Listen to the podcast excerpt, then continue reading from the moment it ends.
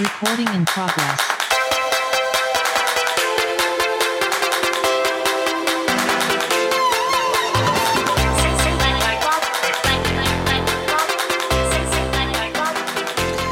It is footy and frothies on a Monday evening, 14th of June 2021, hot on the uh, eve of the Queen's birthday weekend. Uh, we're all in our places of uh, domicile uh, to do tonight's show. Ollie with us, Barney with us, uh, enjoying a cold one while we look towards the working week. Boys, how was the long weekend? Uh, Ollie, you can go first. Yeah, it was pretty good. I spent some of it yesterday afternoon with yourself and Damo down, and GT actually, who was I wasn't expecting him to be there, and bumped into him, and it was good having a chat to him as well. After, of course, he was on last week's show. Uh, we watched the two main event UFC fights, and then got into the the rest of the Storm Warriors game, and of course, your Tigers going up against Damo's Eels, which we'll get to. So that was nice, and then today I, I sat and stared at a Union Jack for 12 hours, as we all should be, on the Queen's birthday. And then it was Bulldogs Dragons time. All right, and staunch Republican Barney, how are you? yeah, mate, going good. Pretty quiet weekend, just with the with the daughter and the wife. Um, both my teams got up over the last four or five days, so pretty happy about that. Yeah, well done. Both wearing blue, so Yep. happy days. knocked off those uh, legless Panthers. Um, all right, let's get to let's get to some news to kick us off. Uh, the big one out of today. Oh, how's Daggy? Yeah, I'm all right. Yeah, no, quiet weekend. Had the kiddies. Good. Uh, went and watched the Tigers game. Left at half time, and um, yeah, that was that. So Uh, on the roof. yeah, no, I was uh, done with that game. Uh, no, uh, it's been a good week, so can't complain. Off to Cootamundra tomorrow to freeze my ass off, so that'll be fun. Um, news from the week. The big one today Australian captain Boyd Cordner announced his retirement. 181 uh, matches, 20 tests, uh, 20 ori- uh, 16 origins, and uh, some premierships in there as well on the back of his ongoing uh, concussion issues. Barney, uh, I guess, what tribute can you pay to Boyd? I made a disappointing way to end a career. Um, been a warrior from you know the time he started up until obviously he's had to give the game away at, a, at an early age, which is um, quite disappointing. Actually, I always enjoyed watching him play football. Um, had plenty of skill. He was big, tough hombre, and um, had a good offload in him and a pretty good passing game as well. So he was um, he was right up there for his entire career. I, I always rated him up there as one of the better back rowers running around in the competition. So Ollie? sad to see him go, to be honest. Yeah, well, uh, Ollie, quickly. Yeah, well, uh, his accolades pretty much speak for themselves. Australian Test captain, led New South Wales to two Origin Series wins as captain, and led the Roosters to back-to-back premierships as captain as well, and of course played in the 2013 Grand Final as well, I believe. So to not only you know get those accolades as a player, but as a captain, it's just next level. Uh, yeah, he was very much a a, a leader of men, and even as even last year in his last couple of games, uh, he was. I think one of the best games he played all year was his probably his second to last, or the one he got knocked out. He was absolutely outstanding. Origin game. And yeah. the Origin game where he uh, dragged the forward pack back into the game himself almost. Um, absolutely tremendous. Uh, I saw some tributes today. I'm sure there'll be more throughout, throughout the week. Um, you know, Paul, uh, Steve Roach putting him on the level of your Paul Sironens and Brad Clyde, which hard to argue with, I suppose. So um, those tributes pay, uh, will be paid as we go on, and uh, we wish I wish him all the best, as to do all of us in what comes next. I assume there'll be some coaching roles or something. He'll have something to offer the the Roosters club. You would imagine so. Yeah. And uh, Eddie did say his, his biggest uh, achievement in the game was being a Rooster, so very much has that club at heart. Uh, judiciary matters. So Cameron Munster was fined again today uh, for his second kick in in a week. So uh, actually, yeah, take What real the issue. fuck's going on there, man? Really? I, I take real issue with these dog shots not being punished. Um, going right back to the one I ranted about in round two. Uh, how is Punch in the back of the head. yeah. But how for the second one in a week, like that should have been a suspension in my opinion. Uh, probably two weeks. If you're gonna do it twice in four days. But um, what do you boys think? I'm 100 percent with you, mate. It's just it's him just cracking the shits. Realistically, like he's just he's obviously so they've gotten the better of him, and he's lost his head, and he's just been an idiot. Like obviously there's no force in there, and it didn't no, it didn't really hurt either of them, but it's just stupidity. Yeah. We Ollie? It's a it's an act with intent to impose harm on an opposition player without the outside of the confines of the rules, and that is at least a suspension for me. It doesn't matter if it's a kick, a punch, anything like that, a knee to the head, which we actually saw a few weeks Well, back. there's It's- One, one yesterday. yeah, it's a sus- suspendable offence. Yeah. I believe um, Papa Ihi, yeah, got fined as well. Actually, speaking of which, uh, which was a blatant. We had the precedent of Ryan James, but the uh, blatant knee to the head yesterday. Again, if you're going to crack down on people's heads uh, and shots to the head, how that's allowed is, is completely beyond me. Um, out of that game though, so he, oh, sorry, go. on. No, it's just setting a bad precedent, mate. Like considering the crackdown, obviously the crackdown's pretty much fucked, gone up and fucked off now. But considering how harsh they were on it a couple of weeks ago, and then you let guys drop knees on heads and kick blokes and just let them get away with it, like don't understand it at all. Yeah, and when V'landys's line is, "Oh, it's about the mothers letting their kids play," isn't that? Uh, I would have thought dog acts would have been top of the list. Yeah, I would too. Uh, out of that Tigers game, uh, Brooks and Amoni were both fined as well.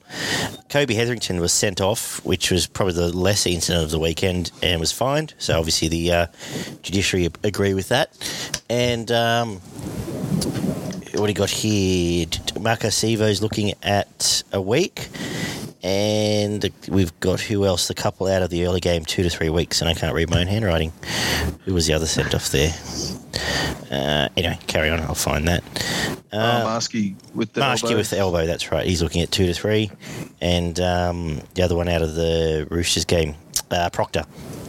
Proctor, which uh, how who didn't get sent off. how he stayed on. He, he even walked. He started. wa- I was watching it live, and he walked like he had been sent. And I'm thinking, okay, he's been binned, and he came back. Um, he gave himself up, and how Makasivo stayed on the field. Uh, no, he got, didn't get sent off compared to the um, the shot on Tedesco a couple of weeks ago. But anyway, got his bin. We all move on. I suppose no point complaining about inconsistencies because that's what we're just going to keep getting.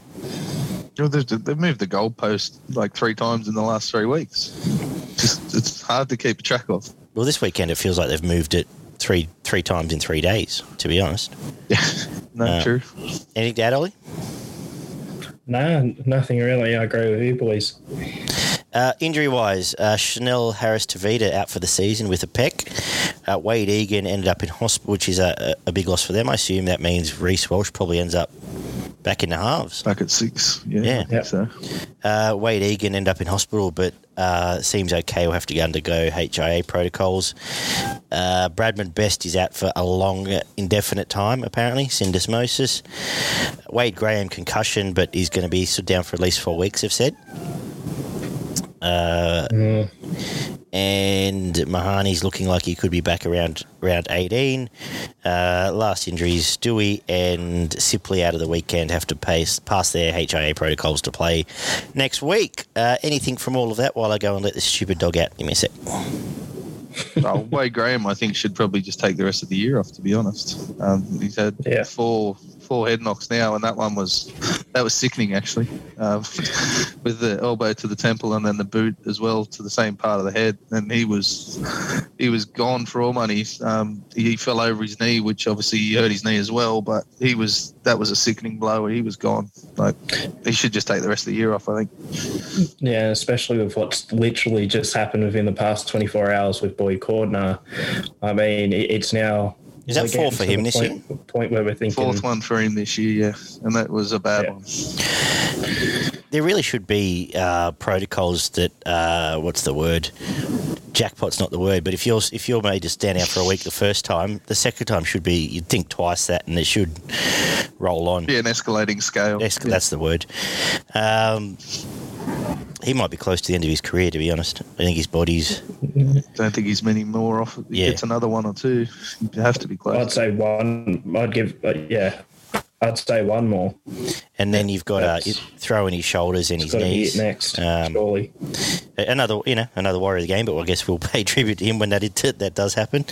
Uh, signing news: Ken Maumalo uh, has come to the Tigers effective immediately, I believe, for two years, and uh, his manager put out a statement this morning, basically saying he never wanted to leave. Um, when Warriors told him uh, they can that he can go, he wanted on record that it was not Maumalo's request, and uh, he was essentially pushed.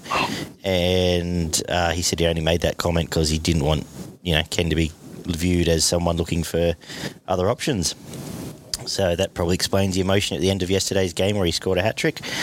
Uh, more Warriors news: Josh Curran's re-signed there for till 2023, so that's a good signing. So good for them. I believe that's about it for the week. And it's come out this, uh, this evening that Corey Norman's been told he won't be at the Dragons next year. Uh, so there might be a half option for you, Barn.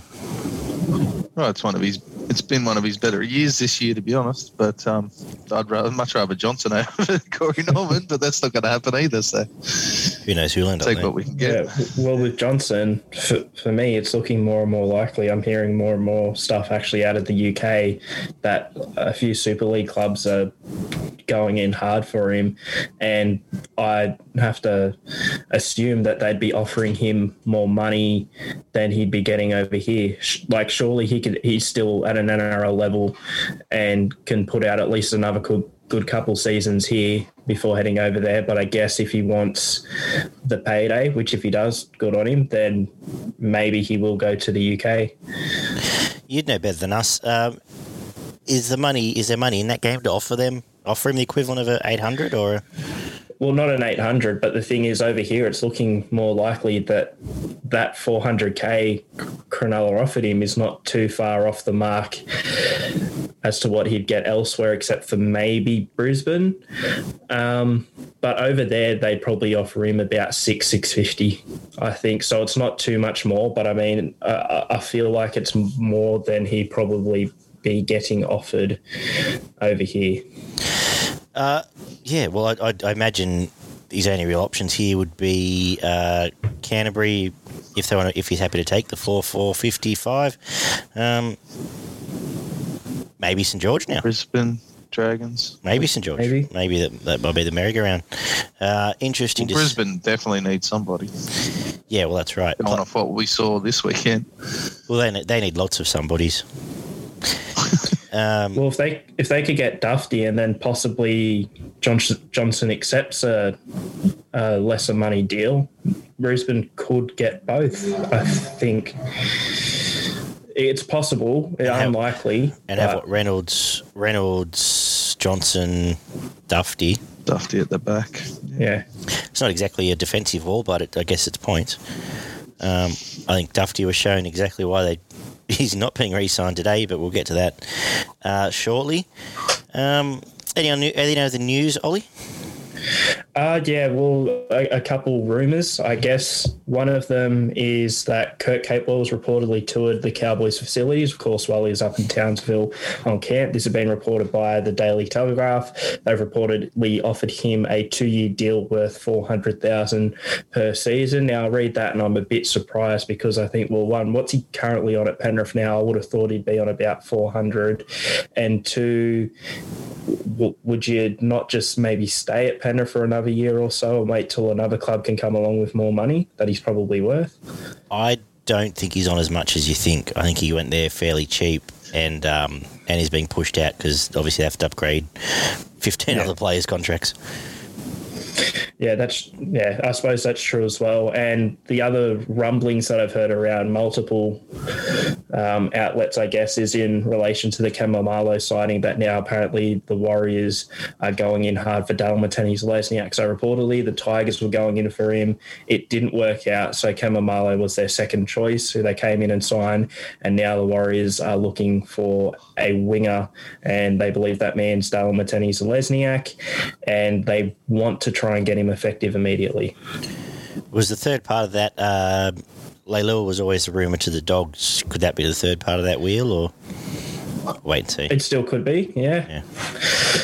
Um, fair I've enough. heard the DWZ will be signed by the end of next week, but we'll So- see what actually happens there. To the Warriors. Yeah. Yeah, yeah. No, fair enough. Uh, that about wraps up the news bar. Unless you've got anything for us. No, mate. Not me. All right, we head to well back to Wednesday night, which uh, seems like a week ago, but it was only five days.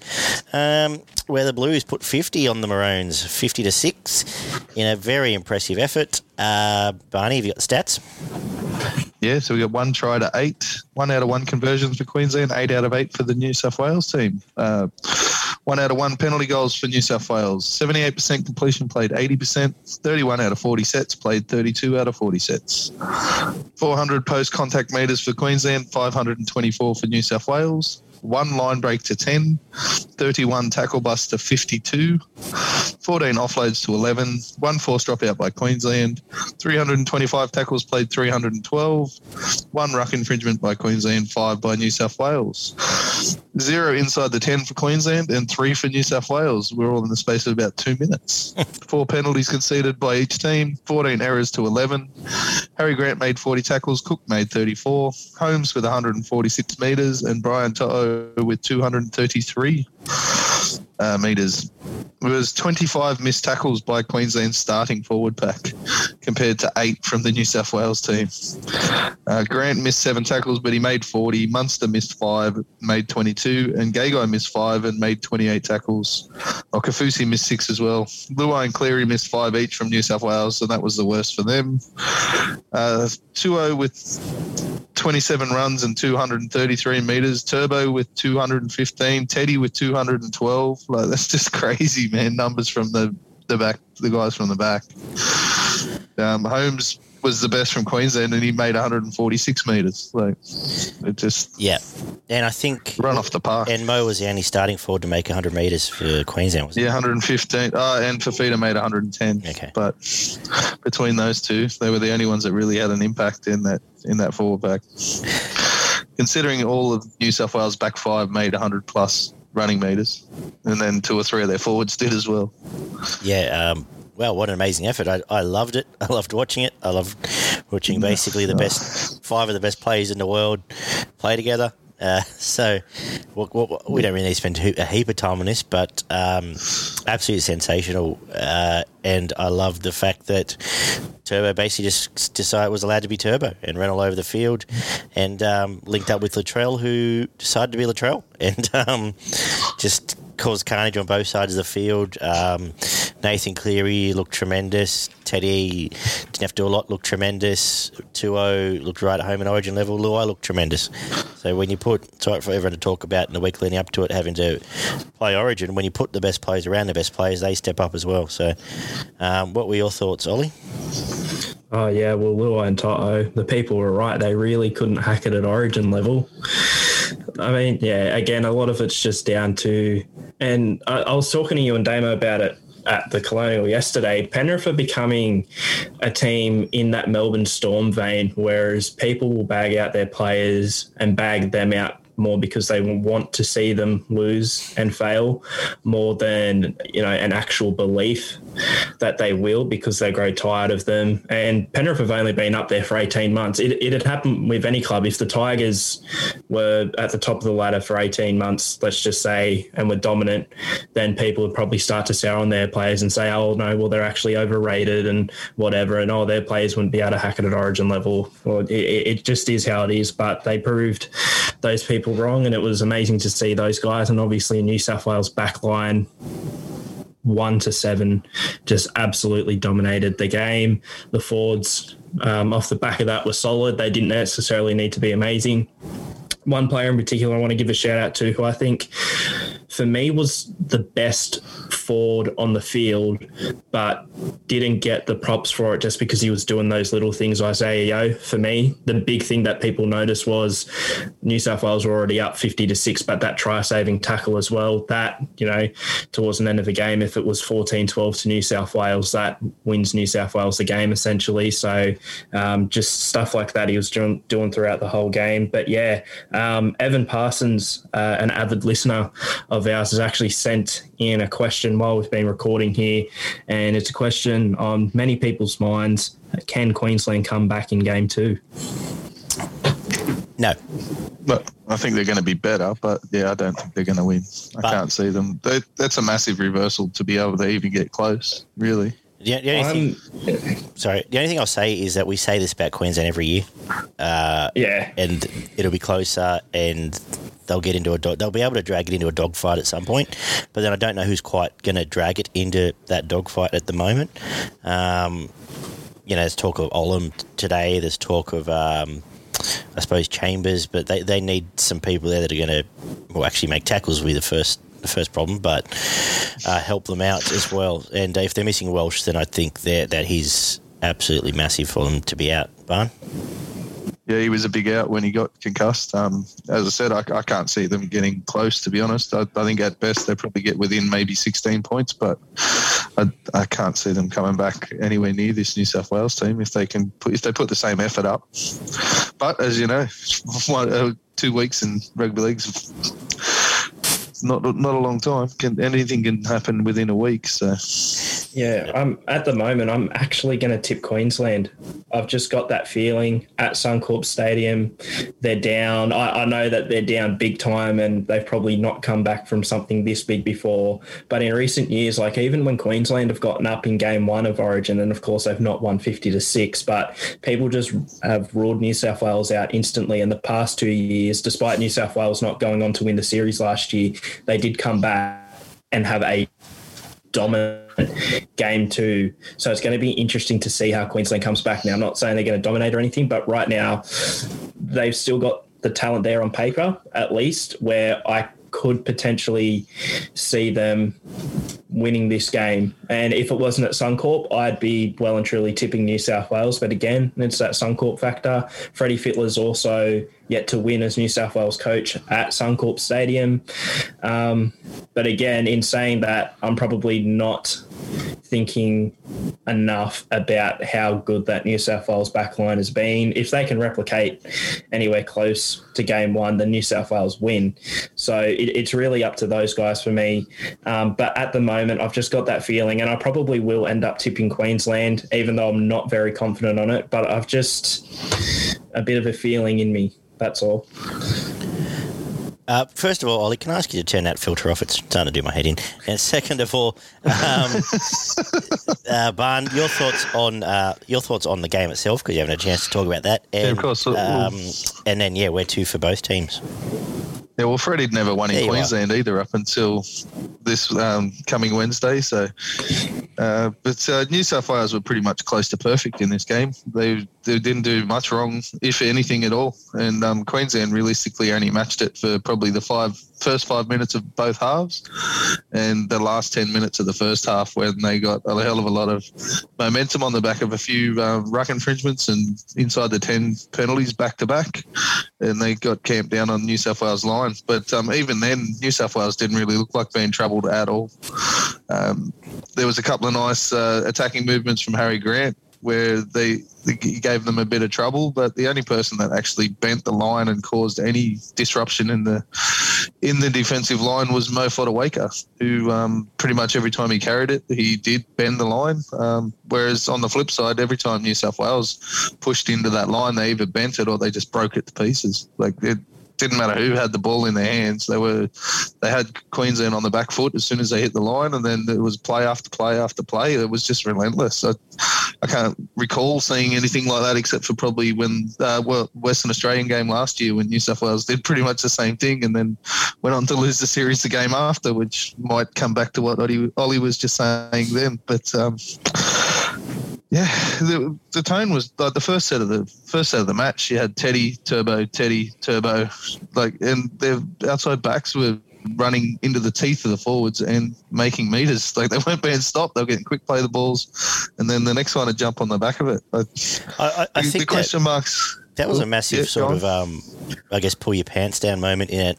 Origin's always right. Your, your biggest front rower takes the first hit up and gets smashed, and then and then your, your second biggest. You try to drive him back yeah, ten meters, and, and then they've yeah. gone. They've spread it right off the kickoff, and, and Tommy's taken two, and they've gone, oh, what are we up for here? And then they've gone left and right back to right. It was, yeah, I think that was just straight away. They just went, oh, well, what are we going to do now? And it was, yeah, it was so quick. And they played pretty much like, obviously, I laid out the game plan that I wanted them to play to, and they played it to a T. They just one, two punches in the middle and then spread it wide. And the Queensland just couldn't keep up with them. They were just way too fast. Uh, they played way too quick for the Queensland team.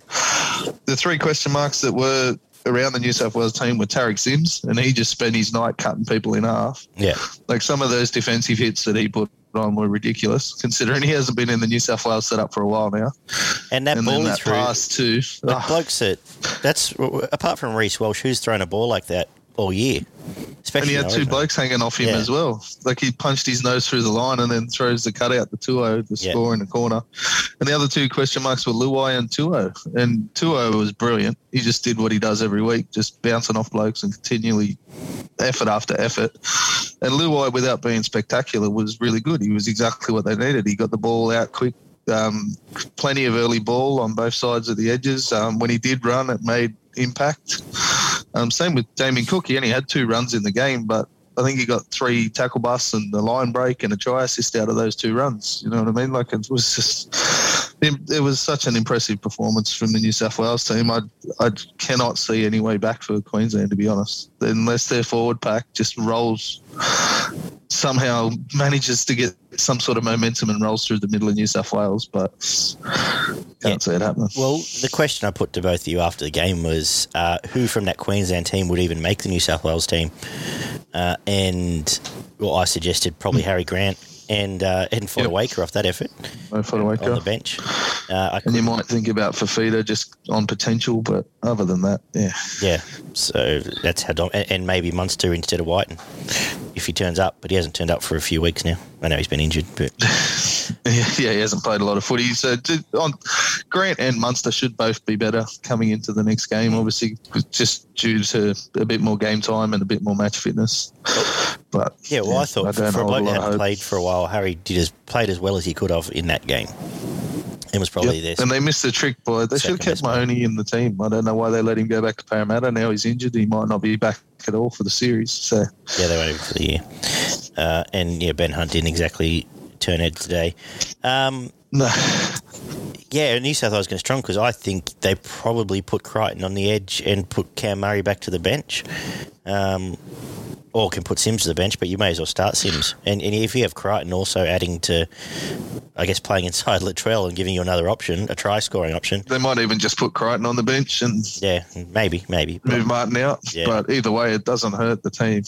Exactly. So, uh, scary times for, for Queensland, but as we've said, they tend to bounce back uh, a fair bit more. Now, you want to launch the Ollie Lewis medal, do you, here, Oliver?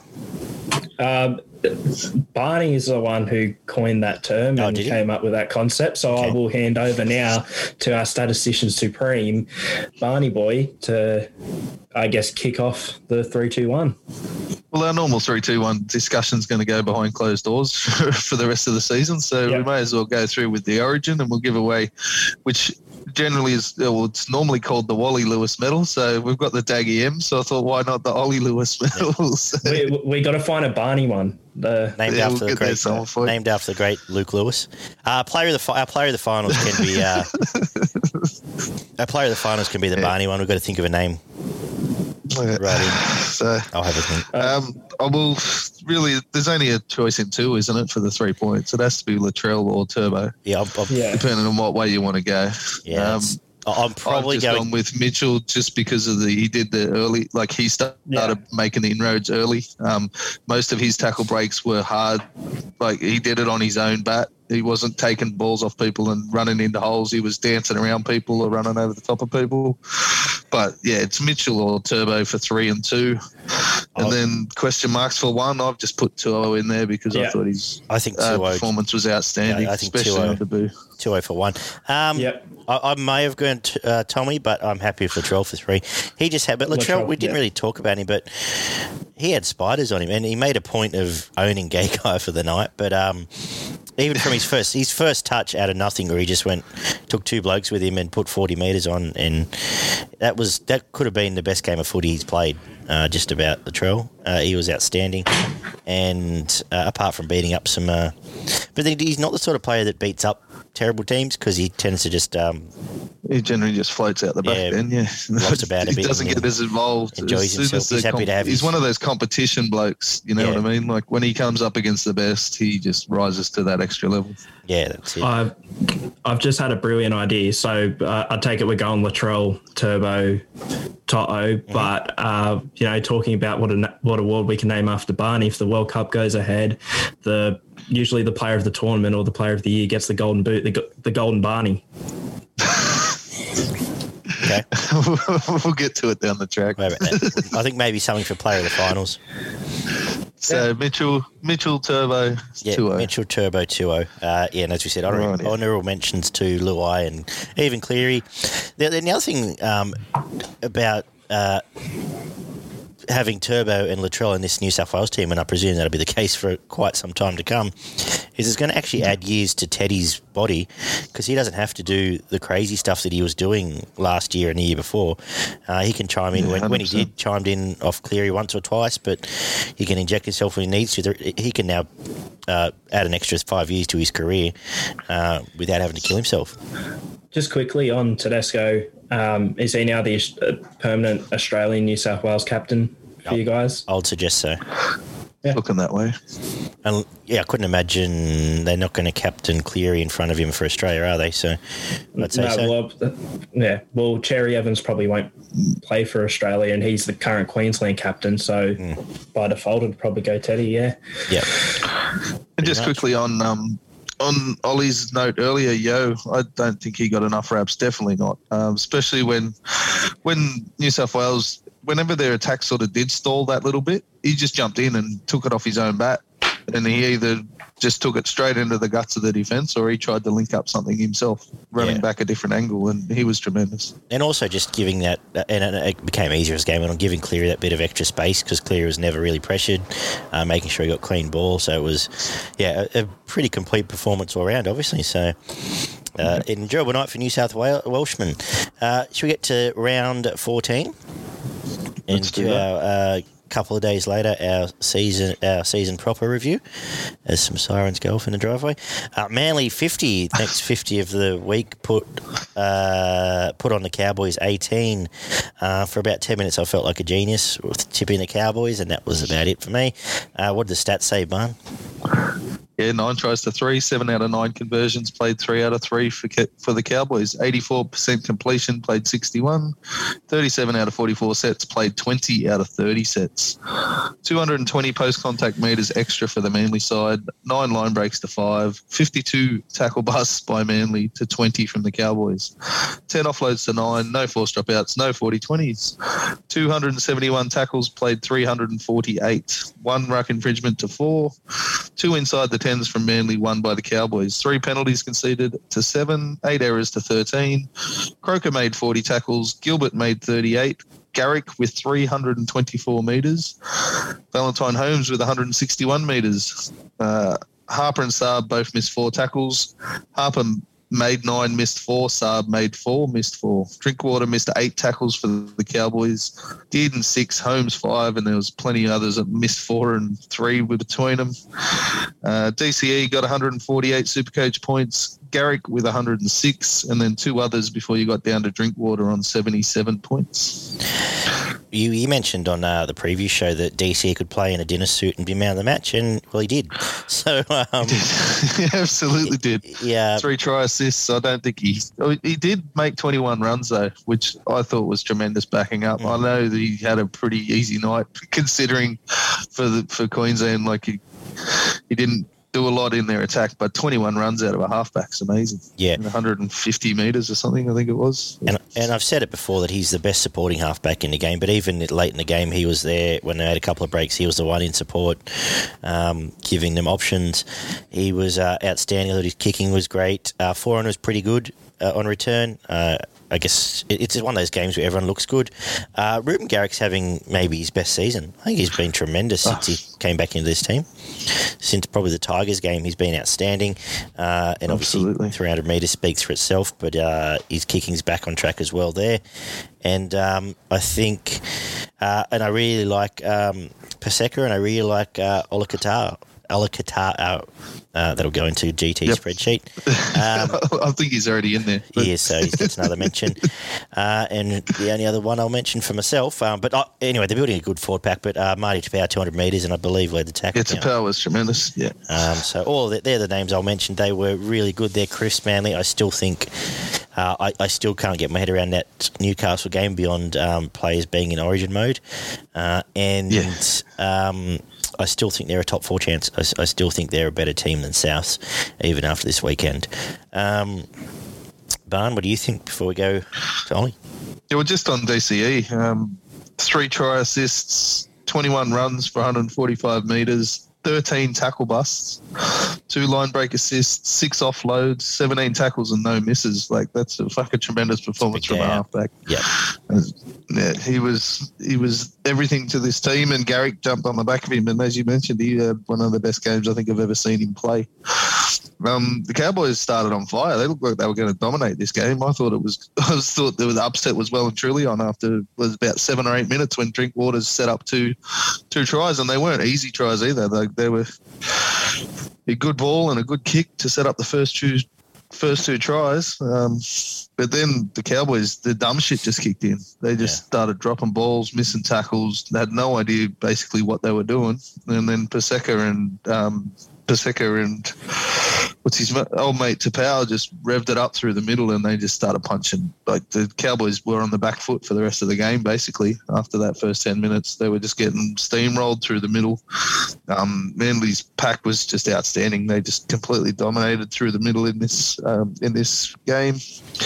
And Manly played with the t- the tempo that Manly played with. Once they got on top, the Cowboys just couldn't match it. They just the tempo was so much quicker than what Yeah. the Cowboys were doing, and they basically shit their pants. Didn't know what was what to do after that.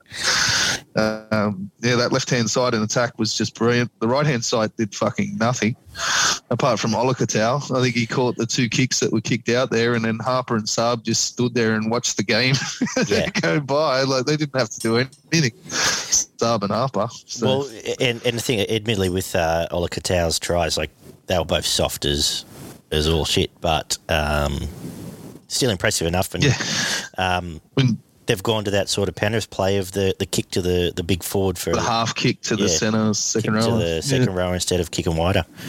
Um, but yeah, I agree. Everything you said about tempo's right. The Oh. um the DC kick DCE kick for Walker, the little Mm. quick kick into the backfield and then he just ran in and scored under the post like with nobody anywhere near him whatsoever. It that wa- was um yeah, was that was a bit of a highlight for the highlight reels that one. It was a game to forget Right. for Val, wasn't it? Yeah, yeah, he went missing a couple of times, but obviously on the backup that that can happen to anybody. But um, he's been quite impressive up until Origin, but who knows now? His confidence could be shot. you don't know. Ollie, what do you make of the game? Uh, well, the first big thing I want to take out of the game is that if leading into any games, Daggy refers to one team as the bet of the week, go the complete opposite way because now he's done it when Brisbane lost, and now he, he said it for the Seagulls Cowboys game, and they lost. Yeah, I don't know what, what was going on with the Cowboys. Like I, I was expecting a, a lot better an effort. I think obviously Daggy did tip the Cowboys, but I think we both had Manly one to twelve, if I'm not mistaken. So we were anticipating a Cowboys side that would turn up. Um, and yeah, Daly Cherry Evans just pretty much took control, led the side around the park, and it's made a lot easier as well when you have a, a forward pack that's on fire. And Manly's forward pack for me was on fire in that one.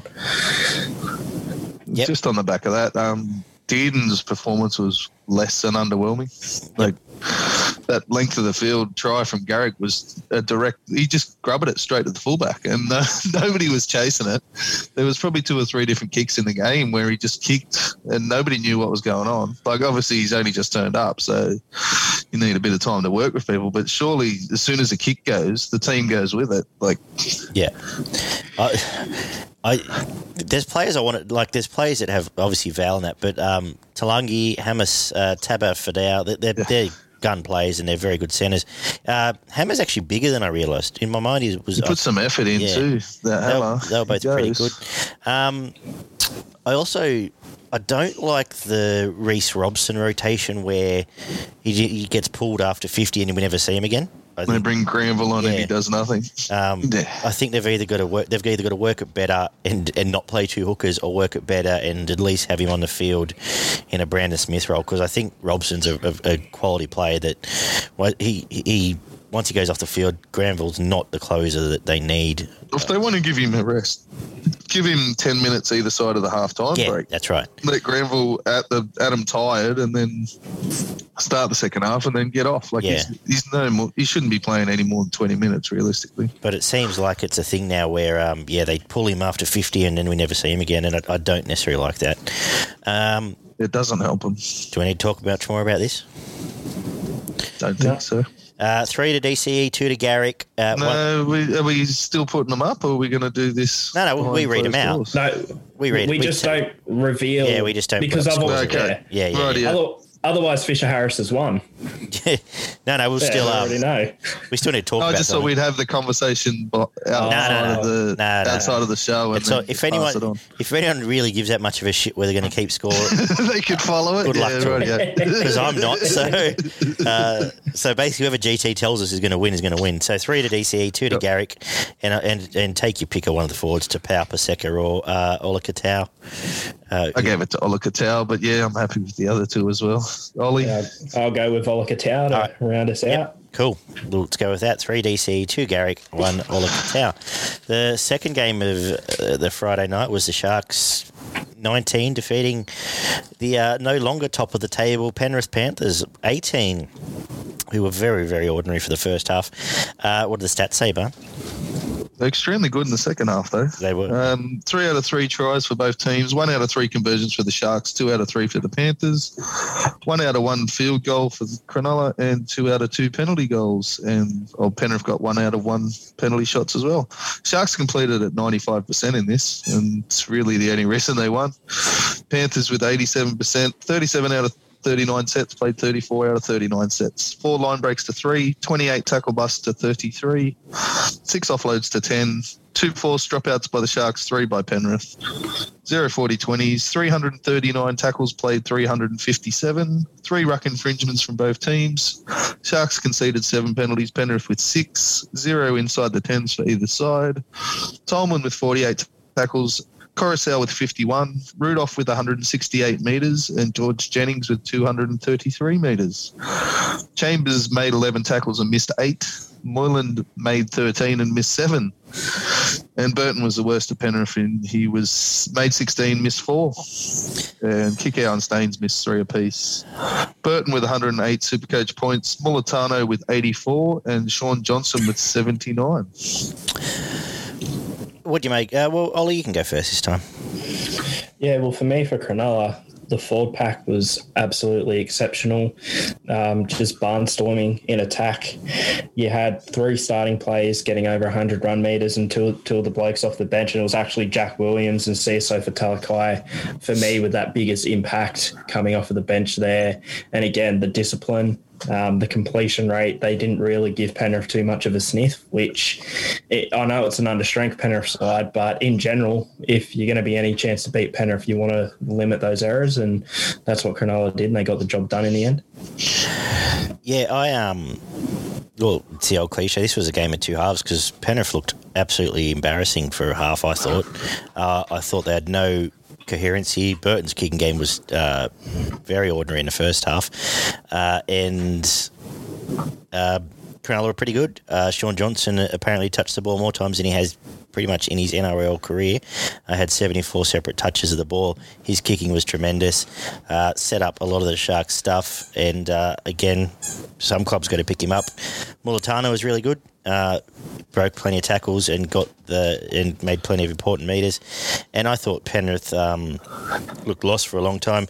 Tyrone May, for someone that's been this set up for as long as he has and been in the full strength 17 for as long as he has, he was very ordinary. Um, I don't know, he had no pace. Every time the ball got to him, the attack stopped. Uh, and um, he was average, and it was only I think if Fafia doesn't give away the two penalties in a space of two minutes, uh, Penrith never get never get back in this game at all. But it gave them the confidence. They got a bit of coherency. Burton ran the ball a bit more, and second half looked as good as the hype. And um, probably Penrith nearly should have won the game. Um, Barney, what do you take away? From, uh, Kikau, I think's been missing. I think he's missed his parties in crime the last two weeks. Kikau, I know he scored a try. Yeah, he has a bit. He's been a bit quiet. Yeah, because he just sort of runs into the line rather than running the lines. I think he sort of gets told where he needs to be um, Yeah. with Luai and Cleary in that team. Um, the, the it was as you said, it was just direct. It was enthusiasm and momentum in both halves. The first half, the Sharks just started with all the energy, enthusiasm, and um, that led to the momentum that just didn't get stopped at all in that first half. The Sharks, uh, the Panthers just couldn't turn around that momentum that the Sharks had, and that was built directly off Rudolf. I thought Rudolf was probably one of the best players on the field, uh, especially in that first half. He was charging off the back fence, uh, and Woods. It's one of Woods' best games I think I've seen him play in quite a long time as well. Yep. And um, as you already mentioned, Mulitalo and Tracey. Tracey is um, I I was sort of bagging him out a little bit a while ago as well, but um, he he's brought some serious energy this year, and he's got good footwork and some good pace, and um, and he doesn't mind charging into him for a little bloke as well. Yeah. you know, as a winger, so he brings a lot. And um, Jack Williams, as you mentioned, Ollie, I spent I've spent a year and a half bagging that bloke, so I've got to give him some props. So the last three four games have been the best I've ever seen him play. I think he's um he's just putting in. He's got some aggression. He's having a go. He's got decent leg speed, and he goes. He's been going really well for the last three or four games. Um, Shaun Johnson just adds so much to that team. I don't. I've, as I've said time and time again, I have no idea why they would want to get rid of him. But the bloke had 23 kicks for 604 meter kicking meters. Then Wow. nobody else kicked the ball. Well, Brailey kicked it once for a grubber into the in goal for a two meter kick. Like without Shaun Johnson there, how do they how do they get down the other end of the field if nobody's going to kick the bloody thing? Because I know Moylan won't be kicking it, yeah, and who knows if if Hynes will when he comes along. But and the second half was the exact opposite. The energy, enthusiasm out of Penrith, especially their forward charges with Leota and Fisher Harris in that second half, set up the um, the comeback. And Burton, when he when he gets half a gap and he's decides to put his head down and run, he's a serious threat to any defensive line. He's got good feet, he's a pretty good body, and he's got good pace. Um, he doesn't mind taking a hit as well. I thought the Sharks were probably lucky that they held them out for that first 15 minutes in the in the second half because if they'd scored early, they probably would have lost by 10 or 12 points to be honest. But they just they were able to sort of hold on just long enough to scrape a win out of it. And there was a wobbly old drop goal that went over, but got Yeah. the two points. So. the only the only thing I want to say about Bert, obviously he wasn't. He, he seems a little bit. I don't say one dimensional because he's obviously a good player, um, but he, his pet plays that right foot step back towards, you know, looking for that Yeah, gap, yeah, Uh, and that's pretty apparent now. And, and he just gets a bit sort of anywhere when he when he's kicking in that sort of anywhere in his own half that's not in the opposition half that's not a direct um, grubber. He seems to just put the ball in the air. There doesn't seem to be a lot of necessary, uh, you know, clever thought going into it. But um, outside of a good halfback, I think he'd be a very dangerous five eight. And if, if Bulldogs do sign a Shaun Johnson, that, that'd be a very good combination. I Uh, have to I have to mention Izack Izack Tago. Yeah, Yeah.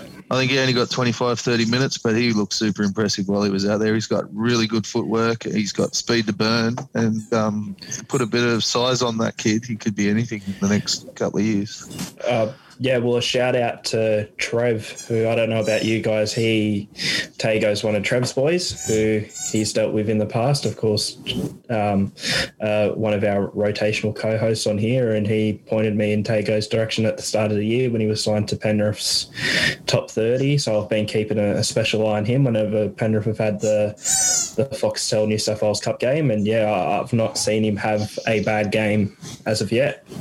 from what I've That's a seen, great debut from him.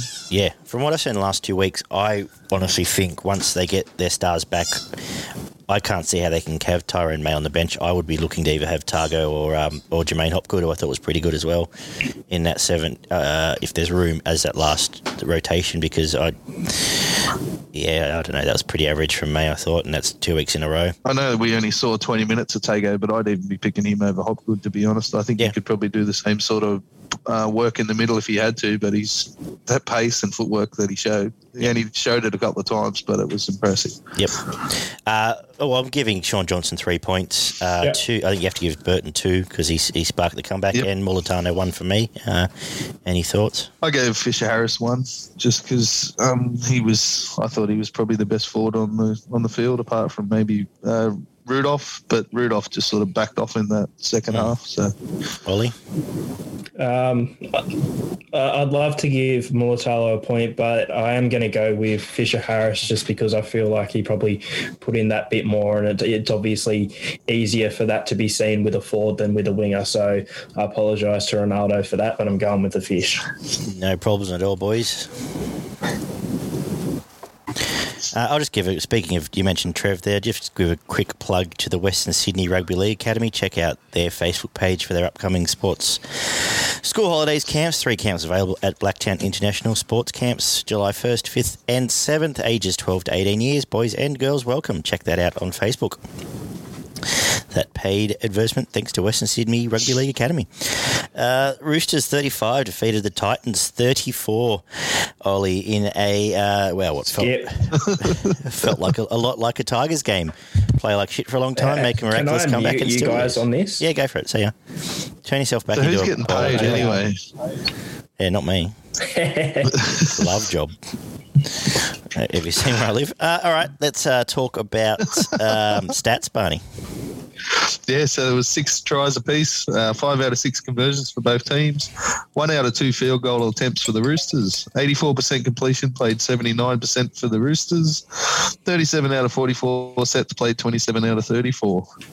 Six line breaks for both teams, 62 tackle busts by the Titans, played 38 by the Roosters, 14 offloads to seven, no forced dropouts or 40 20s. 300 tackles made by the Titans, 344 by the Roosters, one ruck infringement from both teams, zero inside the 10 for the Titans, two by the Roosters, three penalties conceded to eight, eight errors to 10, and a sin bin for the Roosters, 42 tackles made by Proctor, 42 made by Jared Waerea-Hargreaves. Uh, Marsky with, sorry, ah, Marshue with 213 metres for the Titans, and Jared again with 221 metres for the Roosters. McIntyre missed six tackles, Taylor missed five, Wallace missed four, Crichton missed 11 tackles, and Keegan missed nine. Walker also made eight and missed seven. Supercoach points Fogarty with 150, Manu with 97, and Ikuvalu with 107. Who wants to go first? First 30 minutes looked like the Roosters were going to just completely run away with this game. Walker was Walker was really good on his return. He was just hitting blokes on the test, putting them over for tries left, right, centre. Um, and yeah, I was surprised Crichton's try got given. To be honest, I thought that was a double movement. I thought Campbell had done enough to bring him down, and then after he'd stuck his tongue out at him when he was running away, and then he still had hands on him when he hit the ground. I thought Anyway, I, was- I was considering okay that it. they they took Kikau's one away from him the night before. Yeah, that's true. I, I really I, thought that. I thought he was. Yeah. I thought he still would have slid if he hadn't tried to get up, but he propped himself enough. But it didn't happen. I, I have been more upset about stuff than that. Well, I thought Kikau's one was more of a try than No, fair enough. Yeah, fair comment. than uh, Crichton's one, to be honest. Um, and then what did we have? Fogarty. Fog- what, about that tap and go where he just ran past the trainer and everybody just stood there and watched him? he um he had two pretty simple tries to be honest. It was just stupid defense and he just strolled on in and scored. But um, yeah, and then as soon as that elbow came from Maskey where he jumped up, that was silly. Turned his back and hit the bloke with the elbow and got Yeah. the sin bin. And then the Titans just started running all over him. I thought the Titans were going to win by about two or three tries there. The way the momentum for that 10 or 15 minutes, the Titans were just carving the Roosters apart, I th- breaking tackles, scoring tries everywhere. I thought that was the worst performance by a twelve since the, well this year by twelve men. Generally, the you know we've only really seen one or two tries. They were they just went to absolute pieces once um, as soon as Didn't that bin happened. That was such. I've, I don't think I've seen a turning point that big all year really. Yeah, Um, Peachy started popping up and terrorising them. Mm. Their outside backs and their second rowers were just running over the top of people. That just completely turned the game. Yep. Um, And it wasn't because they were one short. It was just because they just were horrible in defence. And the Titans actually, their energy did lift. It was a massive, like they lifted their energy massively. Yep. Um, we ultimately go on. Ollie, you go first. Go on. Uh, If you don't I don't like Sam Walker anymore. I don't anymore. Uh, but look, in all seriousness, uh, the biggest highlight for me, and I ended up making a post about him afterwards, which we had a bit of a, a chat about. Um, Joey Manu just at fullback, next level performance for me in that game. Just tore it apart. It was well, him and Sam Walker. Um, pretty much controlling the ship and Marty would have taken a lot of pressure off of Sam Walker coming back and allowed him to to really have a good performance. Um, he was just dominant. Uh, Marju as well, uh, the performance he had, I'm really liking what I'm seeing from him at the Titans. But yeah, at the end of the day, the Roosters were still the better team overall, in my opinion. There was that 10, 15 minute sort of period where the Titans just run rough shot. And I, I, was, when they were up 34 30, I thought, okay, maybe we have won this. But even like all the way up till that, I was, I was thinking the Roosters have got this, the Roosters will win. And in the end, they came back and won. Uh, the big biggest thing that sucks for me is it's it's not going to be counted in the record books because the Titans didn't actually win the game, but technically the Titans still managed to have the second biggest comeback in Australian rugby league history of 26 points because they actually did come back and get in the lead. Only problem is they then went on to lose the game anyway. Um, but yeah, uh, the biggest thing I can say is Joseph Manu, what a performance at fullback. Yeah.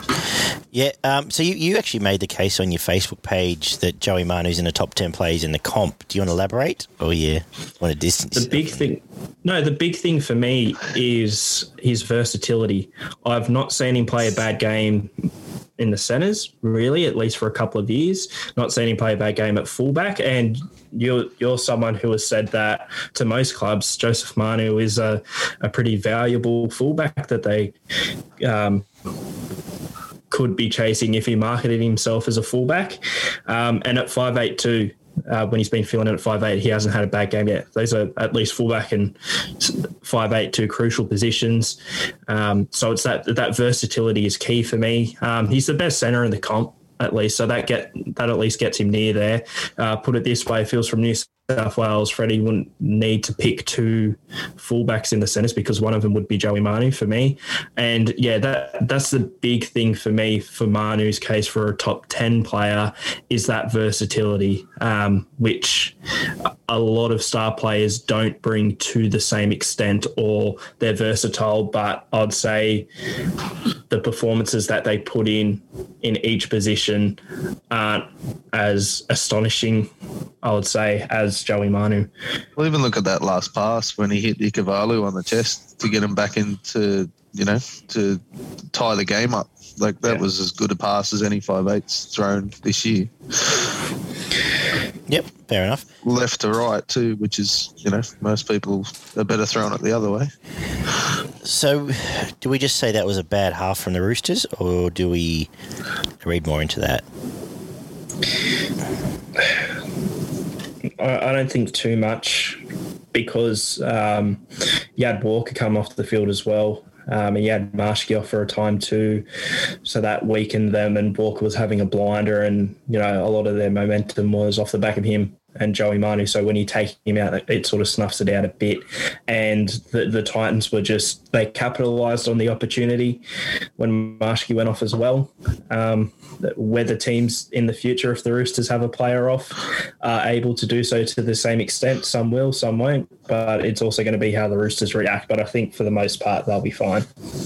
I think there's a, there is a few questions there. I think I don't think I've ever seen Crichton as bad defensively That's as true. I did. I Yeah. know, you know, like especially with a point to prove when he's trying to get into the Origin team, and then you've got him next to Sam Walker, if even if he is fit, who is probably one of the worst defenders in the comp. Only, just only due to his size more than anything, but he gets targeted as all halves do. And their middles in, in that 15, 20 minute period, their their middles were pretty poor in defence as well. Yeah. Yeah, apart from Jared, who was outstanding. But Um, was Tupino yeah, there's a few questions. I think he took a knock at one point. Yeah. Yeah, he did. He got um, Yeah. he got the HA. Yeah, yeah. Um, yeah. No, fair enough. I um, I suppose you've covered it. I, I I'm just saying, you know, you, you forgive teams one bad game, but um, you know, Crichton generally doesn't have 15 ineffective tackles effectively in a game, so um, two weeks off probably didn't do him any good, and I'll save you better for the run. And uh, Obviously, they're down on troops as well, which doesn't help. But Yeah. yeah. I think their middle's probably been a little bit softer this year than it has been for a while. So Yeah, at lose uh, Taukeiaho being busted and not playing obviously doesn't help as well. Uh, yeah, you, Jared was sensational. Um, you did touch on that, but I agree. Um, was outstanding. I'm going to give, uh, and lastly, you touched on as well. Just reinforce what you said about Marzu. You found something there. Um, he looks like a serious prospect. That Yeah. bloke. So- he's a beast. yeah, uh, 200 plus meters and seven tackle busts, and um, we'll score plenty of points on top of it as we go through. Um, and he's about to go up, and if you don't have him already, he's about to make some money in Supercoach this week. So, uh, do you give Fogarty three or give Manu three? I give Okay. Fogarty three. Oh, I'd Same. go Manu, but I think they're the top two. I go Fogarty three, Manu two, uh, and either Jared or uh, Walker for I suppose ice in that game one. Well, I had Jared at two just because when you get the most meters and the most tackles for your team, I think you've probably done a pretty good job. Yep, that's fine. And, Yeah. and Manu the one. But Okay, happy with that. Jared two, Manu one to follow Fogarty three. Souths twenty four uh, defeated Newcastle ten. Uh, they were pretty plucky. Newcastle. They you know weren't as bad as I thought they might be. They weren't necessarily great. what does stats say? I thought South were probably in third gear as well, though, which probably enhanced what you thought what you thought out of the Knights. But I, I wouldn't have tries to Yeah, I wouldn't have wanted to see what would have happened if Latrell hadn't played Wednesday. But anyway, four tries to South, two to the Knights, four out of four conversions, played one out of two, 67% completion for the South compared to 86 for the Knights, 30 out of 45 sets, played 37 out of 43, seven line breaks to two, 20 tackle busts to 16, four offloads to six, one force dropout to two, zero 40 20s, 354 tackles for South, 368 for Newcastle, five ruck infringements to two, four penalties conceded to five, 16 errors by Souths and 10 by Newcastle. Nichols made 38 tackles, Brailey with 46, Mitchell with 192 metres, and Daniel Saifiti with 161.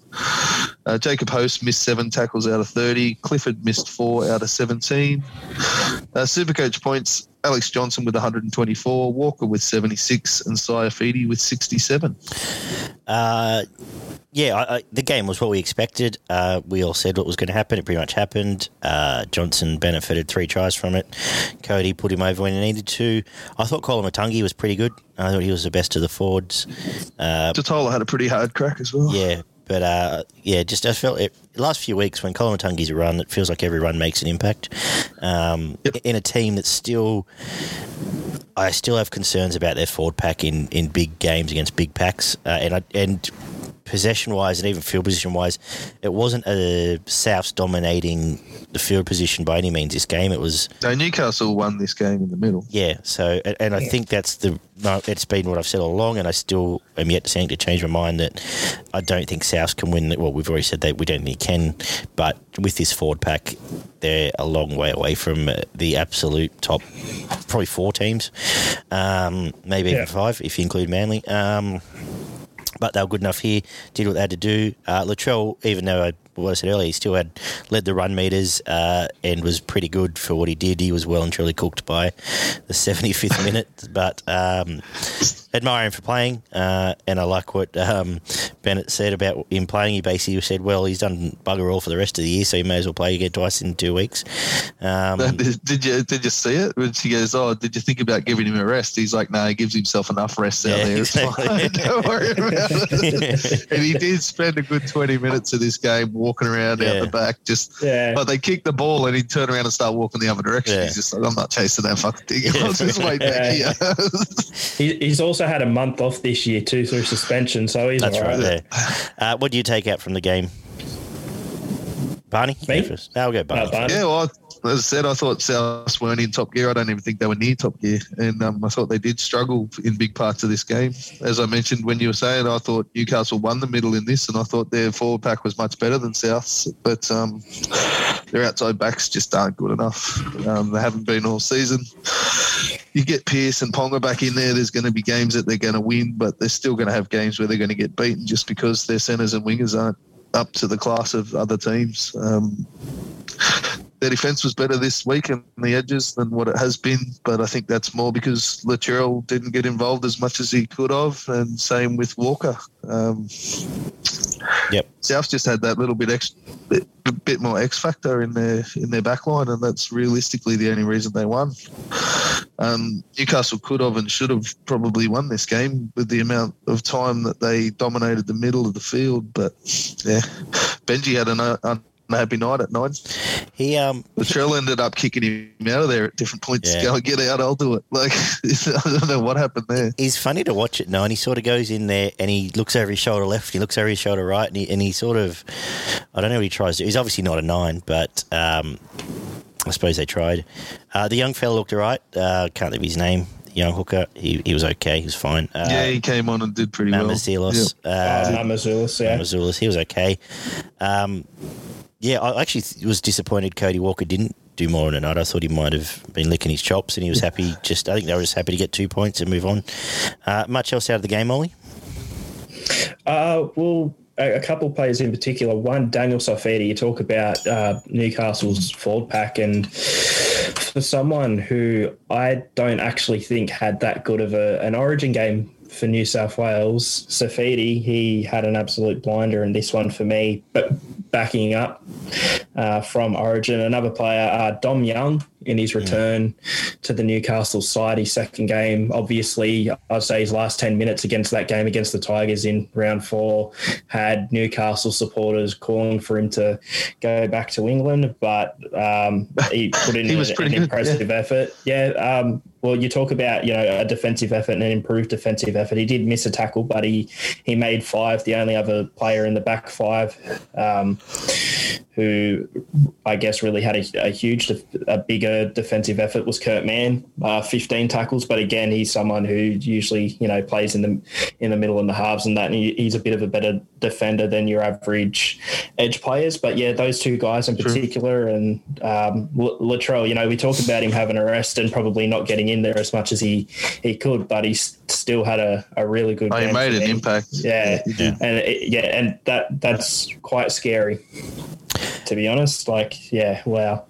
Yeah, When he decides he's going to run over someone or run past them, it just happens pretty much every time he does. It's just whether he he wants to do it or not. yeah, and we've, we've said enough. Like he's not going to be your fullback. He's not your Papenhuyzen chasing every ricochet. He's not your um, Tedesco running every second hit up. Supporting every ball. Yeah. but he's gonna he's still gonna you're gonna have to play for 20 minutes and there's two try assists and a try in there um yeah Newcastle look they will be helped by I think they get Pearce uh, Hunt uh, who else they've they been missing um, another Ponga's back this and week. Ponga this week so that will help uh, but it, that, you know we, we, we've said enough Ponga's not necessarily a defensive fullback either. Um, Dominic Young, I agree, should get another crack, and Hymel Hunt hopefully shores that up a little bit, giving Kurt Mann stays in the centres. Look, at least that's a bit of it's almost the Adam Doueihi syndrome of he's got to just put someone else there that can tackle, and then so Kurt Mann's ended up there. um, yeah, uh, end of the day, yep. South did what they had to do, and we all move on. Uh, look, three points, AJ. I guess his hat trick. I suppose Yeah. he's still got to give two Yeah. points to uh, Cody Walker and one to Latrell or Koloamatangi, I thought. But uh, any any other ideas? Well, I gave two to Di- uh, Daniel Saifiti. I thought he was Okay. tremendous backing up, and he um, he was like the linchpin for that forward pack who dominated the middle, as I said, for pretty much the entire night. And then yeah, I had one point either uh, Walker or Barnett. I don't understand why Barnett got pushed back to the bench, but he did. I don't understand a lot of things that happen at Newcastle. Um, yeah, okay, yeah, I'm happy. So Saifiti and Walker, I think that's fair. Yeah. Uh, Canberra 38, Brisbane 16. Uh, stats barn? Seven tries to three, five out of seven conversions, played two out of three, 86% completion from the Raiders, 76 out of the Broncos, 38 out of 44 sets, played 29 out of 38, nine line breaks by the Raiders, two by the Broncos, 39 tackle busts to 29, 13 offloads to 24, two forced dropouts by Brisbane, zero 40 20s, 325 tackles played, 322, three ruck infringements from either team, one inside the 10 for the Raiders, two for Brisbane, six penalties conceded by both teams, nine errors to 10, and a send off. Timoko with 32 tackles, Turpin with 47, Simonsson with 243 metres, and TPJ with 178. Wighton and Whitehead both missed four tackles and made 28. Alex Glenn missed five, and TPJ missed five. Simonsson with 116 Supercoach points. Papali'i with 97, and then three other Raiders players before you got down to Selwyn Cobbo with 66 Supercoach points. Um, I feel weird saying this, but um, I just have a feeling this might be Canberra's turning point. I think they might uh, take a little bit more out of this game than than uh, we might think. I thought they found a little bit of coherency. Papi, he looked back. Uh, he looked tremendous. Uh, Corey Harry has been their best player, I think, since he's come back, and uh, he was outstanding again until he got knocked out. And uh, it, I think it was Simonsson's breakout game. He was the best player in the field, and um, we didn't see that one coming. He was outstanding, I thought. Um, Barney, what do you think? I've lost my headphones here. Hang Yeah, on. you- you plugged it. Ollie, what do you think? Uh, yeah, well, I'm, I'm not ready to pull the trigger on that yet for Canberra, but it looks like they've at least set themselves up, um, especially taking on a Dragon side next week that we'll get to. Um, but yeah, Simonsson, what a performance. And I guess two fullbacks playing out of position, I guess you could say, with Simonsson coming in and same with Herbie Farnworth. Look, he didn't have to do too much in defence, but he was at least solid uh, for what we got out of him. Um, Selwyn Cobbo as well, a great performance for. Yeah, a, a great performance as well by Selwyn Cobbo, who was impressive against the Dragons as well. I thought for the Broncos, they've definitely got uh, a special young kid, it seems, coming through. So they'll probably lose him next year to someone. but um, yeah, Canberra as well, the four pack, um, Pavli coming back. He said in an interview after the game that he feels like he's finally got his head straight or something along those lines. And, uh, you know, it's obviously one thing to talk to talk, but I think at least in that game, he walk the walk. It'll be interesting to see how Canberra backs up next week because they are up against a Dragon side that if they lose to, they're probably still right down there. If they beat, it could get them well on the way um, to rekindling that momentum of 2019-20. Barn, what do you take out of it? I thought the, the tone was set with the first try from the Raiders. It was pretty simple. It was three short passes and someone running a hard line, and the Broncos were just shot to pieces. And he just, he just ran straight past them and scored. Um, the Broncos pack was probably better than the Raiders pack as a whole, but the dominant performances out of the out of blokes like Papali and um, Hawir and Ira were just like uh, compared to the best from the Broncos pack were so much better than anybody as an individual in that Broncos pack. Um, yeah, and then other than that, there was there was nothing. Like um, Karmichael Hunt was a passenger. Yeah. He did um, very little, and what he did do was probably disturb their attack more than anything else. Um, there was times where it just came to him and everything just broke down, and that was the end of the play. At times, um, the other fella wasn't much better either, but um, he did have a much better game than Karmichael Hunt did. Um, the Broncos didn't look like scoring a point there for large parts of this game. No. It was generally through uh, Canberra's defensive errors or a bit of luck from that, like the the, the bat back to um, to the halfback who dived over and scored the try in the corner there. But other than that, the Broncos, their attack is for most of this year is just ineffective. It just this they don't look like scoring points It- apart from a bit of brilliance or a bit of luck. Uh, yeah, I still stand by on. the fact if you if you, if they find two good halves, which they're getting one, uh, if they had a spine, they'd be close to a top six team because their forward pack is pretty good. Uh, and you Well, talk, Chapman was probably their best. Mm. He's um he puts in every week. I can understand why he's been made captain. To be honest, Yeah. like he just keeps backing up. uh, well, you talked about Saifiti. I thought Payne Haas was sensational for the, the time he was on the up, field um, in the backup role, and uh, at least they gave at least they were good enough to give him a rest once they knew they were they were fucked. Um, But Puppy, uh, he- Puppy, he said he's got his head switched on. He was, um, yeah, he showed what he had again uh, and looked like every bit the premier prop in the game um, at times, especially second half. Probably more from that sort of twenty minute burst in the second half where they were able to put the game away. Um, Hodgson had a bit more coherency this week, and they gave him most of the game. It's very good. Um, yeah. So you know, I, I, I think there's positive signs. I think we don't necessarily need to leave them in the in the bottom bin anymore. We can move them up slightly. Um, yeah, they should be contesting for that seven or eight. yeah, so we'll see where they where they you know we've said that about a lot of teams, and we'll see where that kicks in. Anything else to add? Wighton was was a bit underwhelming. He has been all year, realistically. Um, he's he's meant to be the leader in that attack, and um, he hasn't added. You know, considering he was a Dally M five eight, well, he's- he was the Dally M winner last year, and he was just setting up tries and scoring him himself whenever he basically wanted to last year, and he's not. It's, he's nowhere near that level this year.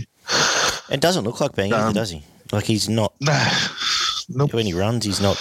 Yeah, I think there was one or two games there where he looked quite good, but other than that, out of the other out of the other twelve games, he's struggled. Um, Tesi Niu. I don't understand why he got dropped. He looks like a serious footballer. He's got some good footwork and some good pace, and surely they've got to find a spot for him somewhere in that team.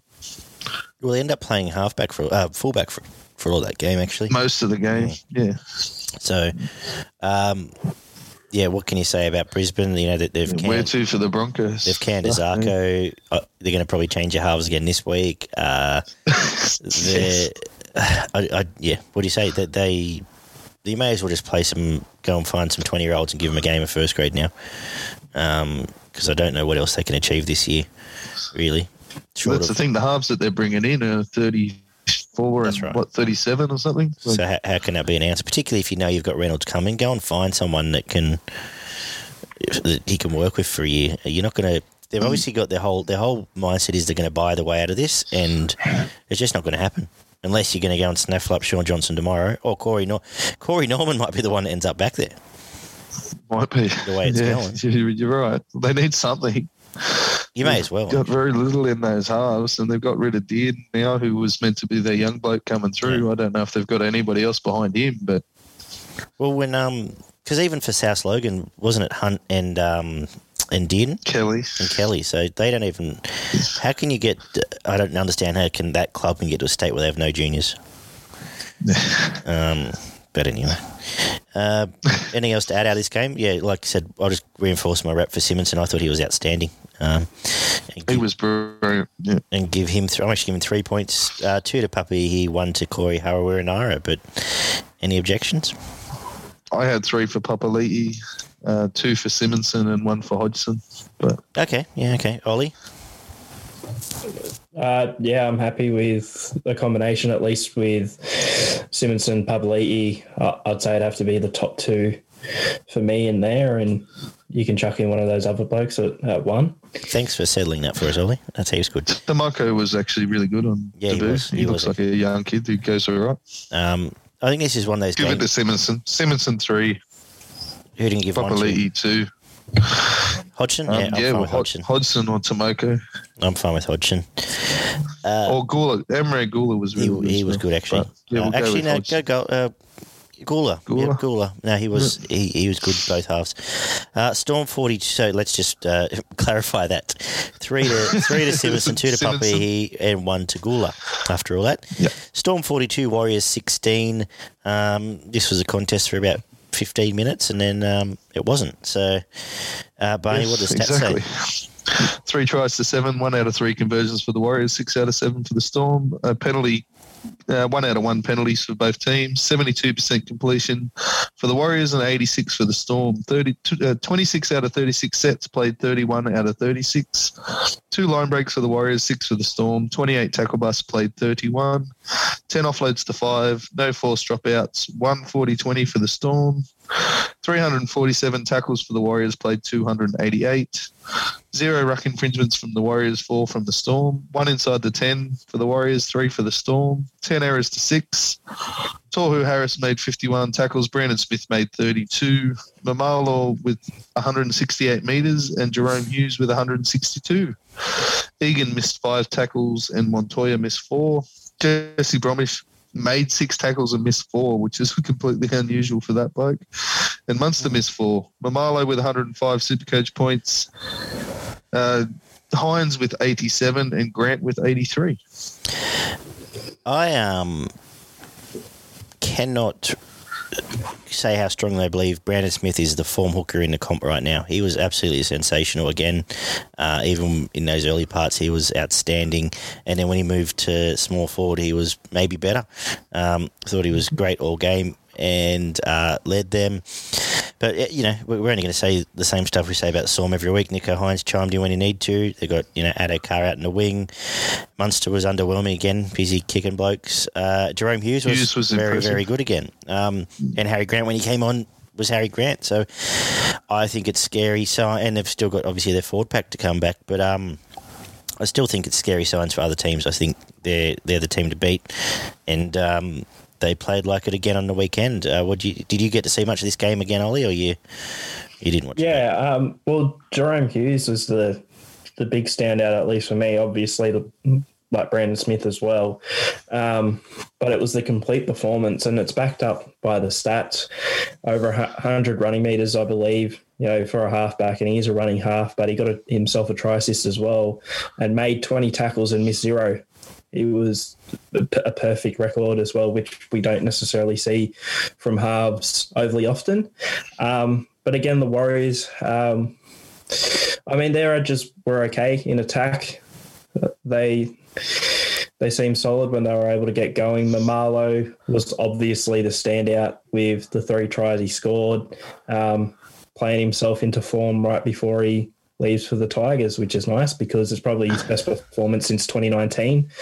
At least we obviously didn't get to see much of him in 2020 because he went back to New Zealand. But um, yeah, I guess positive signs there. But for me, it, it was the it was the Hughes and Smith show. And I I know you know you bring up Cam Munster kicking people in that and how he's been injured recently as well. But I don't think he's had the best season in general. Like even before that, he was okay, but definitely not to the to the standard you'd expect. And I get that Jerome Hughes has taken his game to another level and is playing a lot better than him, but I don't think that's having the impact on Cam Munster's form necessarily to the extent that we would guess if Munster's not playing well and Hughes is, because I still think there's plenty of potential um, for Munster to to sort of take the game by the take the game by the neck and take control, but he's just not really done that this year. The thing is, he only needs to turn up on grand final day, and he can win the comp for him. He can turn up and absolutely tear a team apart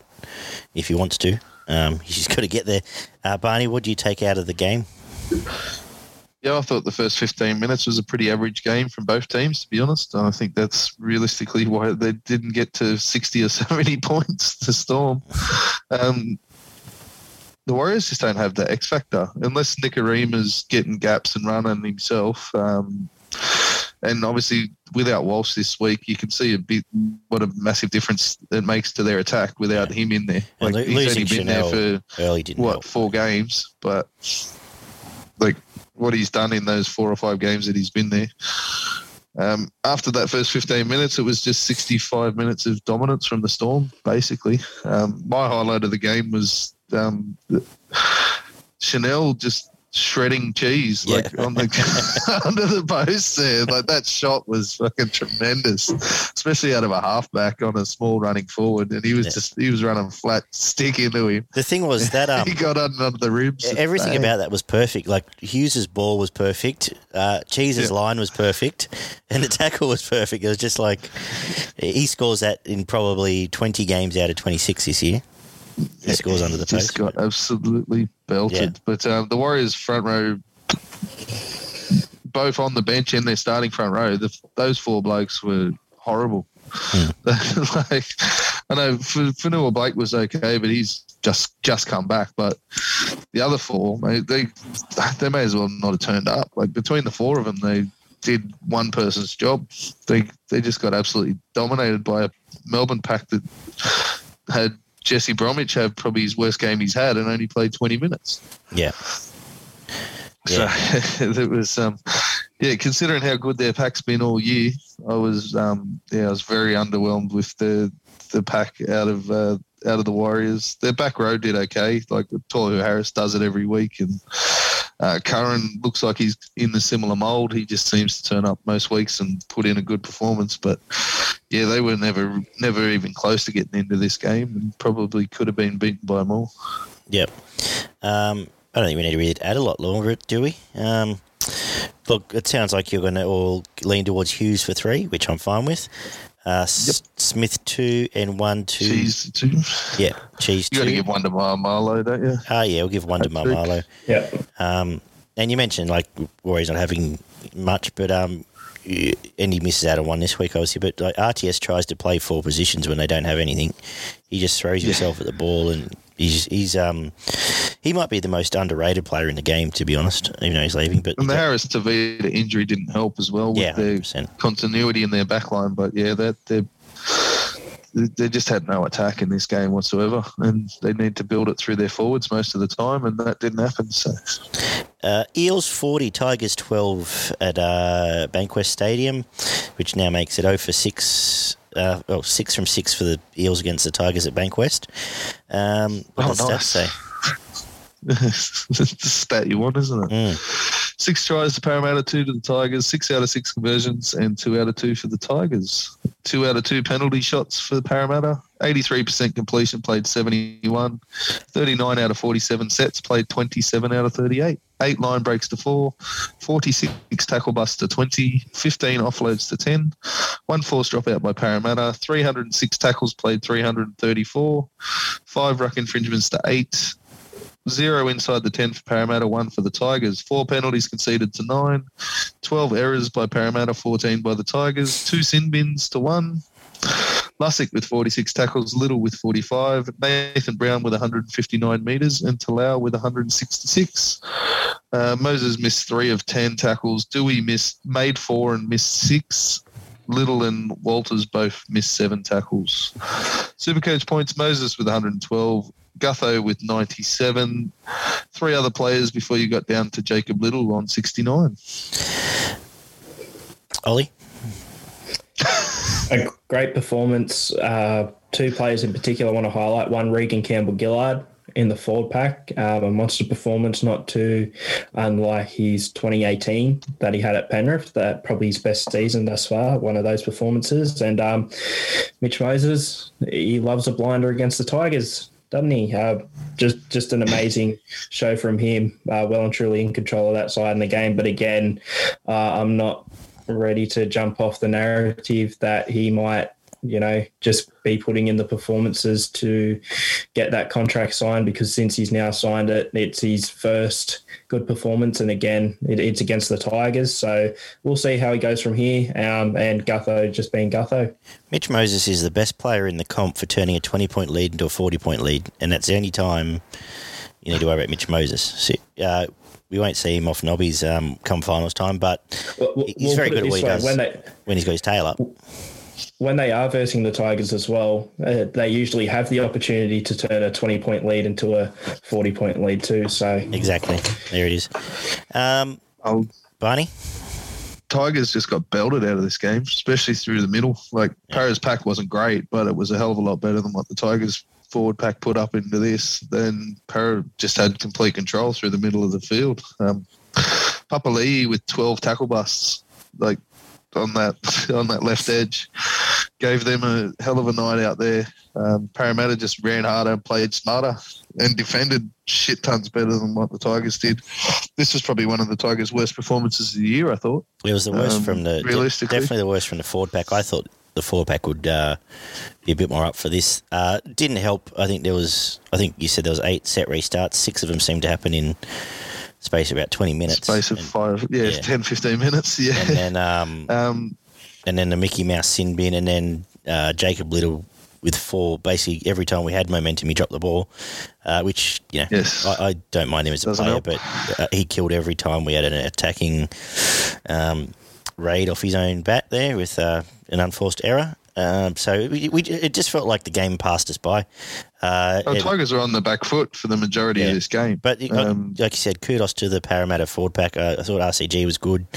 Um, Mm. Nathan Brown was coming off the back fence. Uh, I'm starting to get sick of him. Papali'i, E- Every time Nathan Brown gets tackled, he wants to roll around and whinge. Is starting to annoy me. But um, just That's doesn't been happening for years. Yeah, I know. But uh, anyway, it was good. Uh, Papali was absolutely sensational. I thought he was. He had a he's had a quiet few weeks, but he was back to his best there. Um, when that's all happening, it lets Dylan Brown look good, lets Mitch Moses look good. I want to. We're the first to pod him. Obviously, we mentioned the first to pod him, but Waqa Blake was good again, and Opachek was good. So It was. Yep. um, that's it. It For was me. probably um, only four or five blokes from the Tigers that rated a mention. Little, Brooks, and Twelve were the best three out of that pack, and then Yep. you had Stefano and Seyfarth. Yeah. Seyfarth's growing into um, being quite a good back rower. Um, I think he'll end up probably starting by the end of the season, but we'll see how we go there. The rest of the team had question marks around it. Um, Parramatta had a couple of disappointing players, but as a whole, they were their team was good. Yep. much better than the Tigers. Um, Doueihi had a day out. I think that's the worst game I think I've ever seen Doueihi play. But I, I just don't. Yeah. I, I'm, I'm at the point now. You, he he can't. You can't just play him in the centres. He, he's our best player at six. He should be playing at six. And um, I, he looked at. I don't know if he's a bit lost out there or he just had a he just had a bad day, which maybe he did. I think he gets cranky because he's not getting his hand Yeah, on the ball and- and, as uh, much as he wants to. To be honest, I think they want to keep him away from Brooks to let Brooks do what he does, but it's just not working. And Billy Walters, you know, was okay. Um, defensively, not great. Uh, and buys not the answer. So I think you've just got to put put him back there, get Maumalo in there, and move on. Put Doueihi back. Mitchell. Moses three points, Papali'i with two, and Gutho with one. Yeah, I'm fine with that. I gave Papali three, but um, only because fuck Mitch Moses. Um, but I thought I thought Papali was good. But either way, obviously I can't argue that. Uh, and I want to give honorary mention to Waqa Blake, um, Yes. who had you for two weeks in a row now, and even the Para fans don't like him. But he, I think he's been really good since he's come back, except for the fact he doesn't. The not first like game he came back wasn't great, No. but the last two, yeah, he's But- been good. Yeah, he killed Sivo off a couple does of not- times. he Sivo probably could have scored a couple of more tries. I think Sivo should have scored the first two tries untouched if he passed the ball. But anyway, um, we're two for the Tigers. They're still the Tigers. Melbourne will pull 50 on them this week, and then we'll worry about playing Brisbane after that. Um, you know what will happen? They'll look really good and nearly beat Melbourne, but lose, and then they'll verse the Bulldogs or something and lose. yeah, we've got Brisbane the week after, and Brisbane will beat us. So, Yeah. so Yeah. anyway, whatever. I'm used to it. Um, wrapped up the round uh, with the Bulldogs. Speaking of which, 28 beating the Dragons, who were absolutely atrocious. Cost me a full round. Six. Did it really? Bastards. Wow, well Yeah. done. That's nice tipping. Um, stats. Have you had time to do these?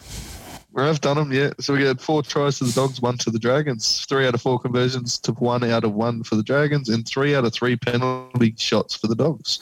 93% completion for the Bulldogs, 68% for the Dragons. These might change a little bit, as you know. Like I've just taken the stats as soon as the game's finished, so Yep. they do update them a little bit later. Uh, 43 out of 46 sets played, 26 out of 38. 180 post contact meters extra for the Dogs, which I thought was a big one in this game, considering the Dragons forward pack should should be much better than the Dogs to be realistic. Um, four line breaks to one, 35 tackle busts to 16.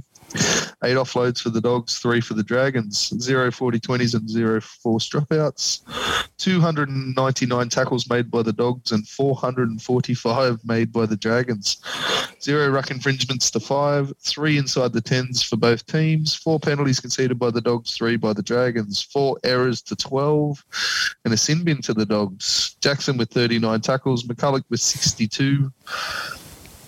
218. I've done it again. Can't read my own handwriting. 218 meters from oh, Meaney, that's him from the Bulldogs, and 129 for Willie Army. Hopper missed three, uh, missed three missed tackles. Lawrie missed six.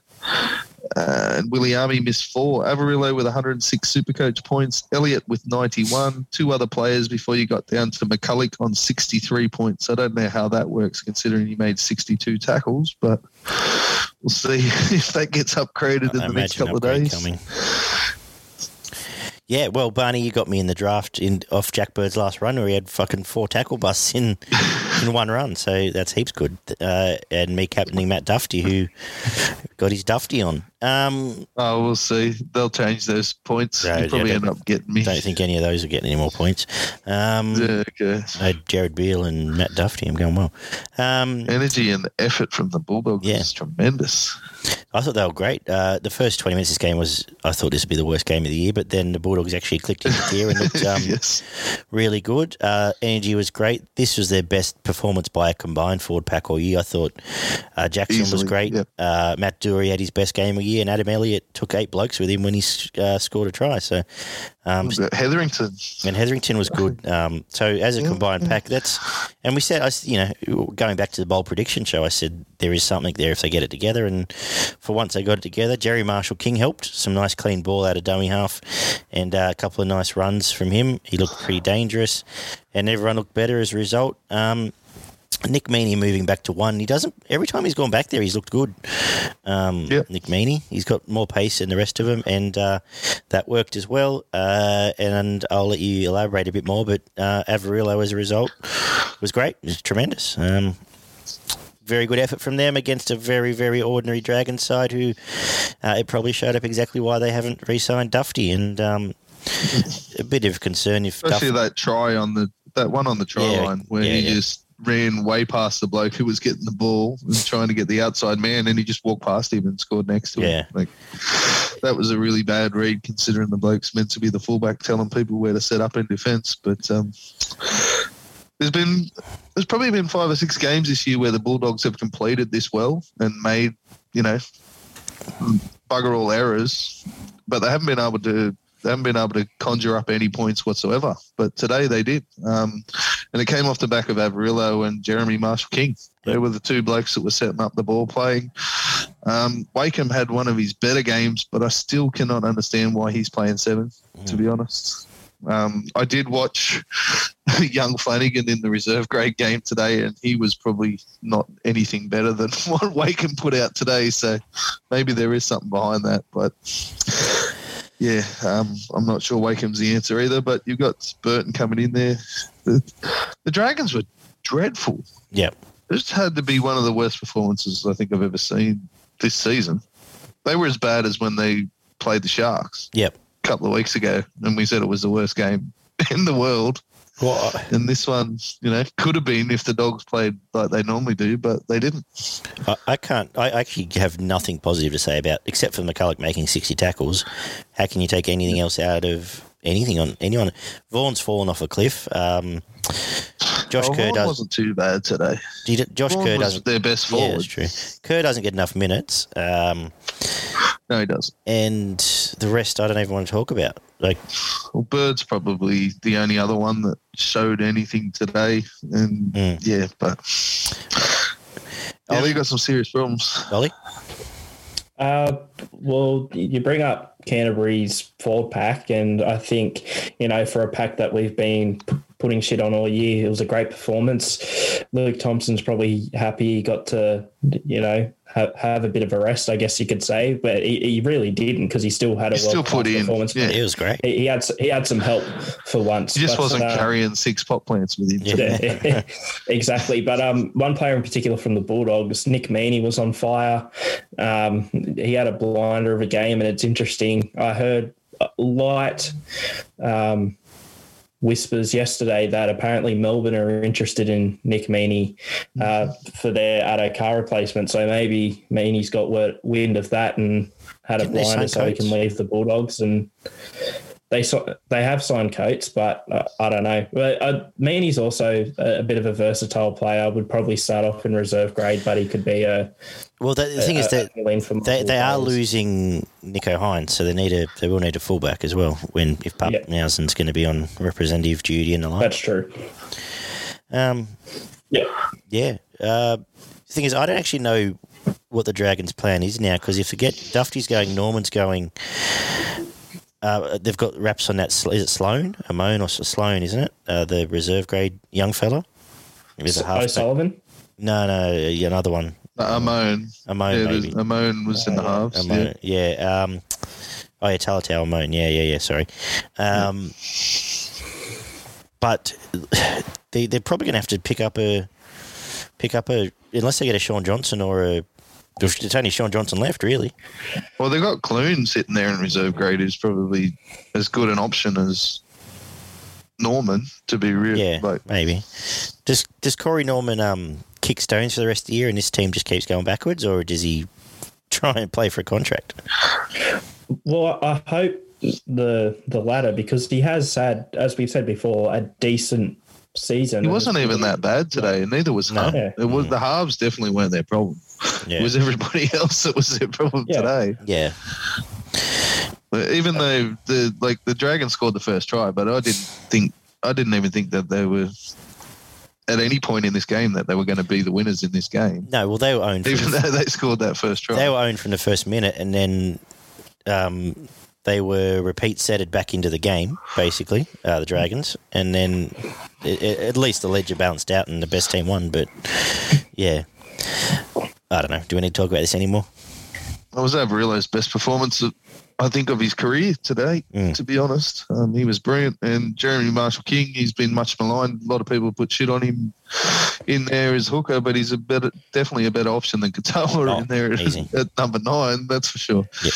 Um, yeah, no, mate. There's not much else to say. To be honest, I, I didn't, I didn't think Jackson deserved to go to the bin. But No, no, no.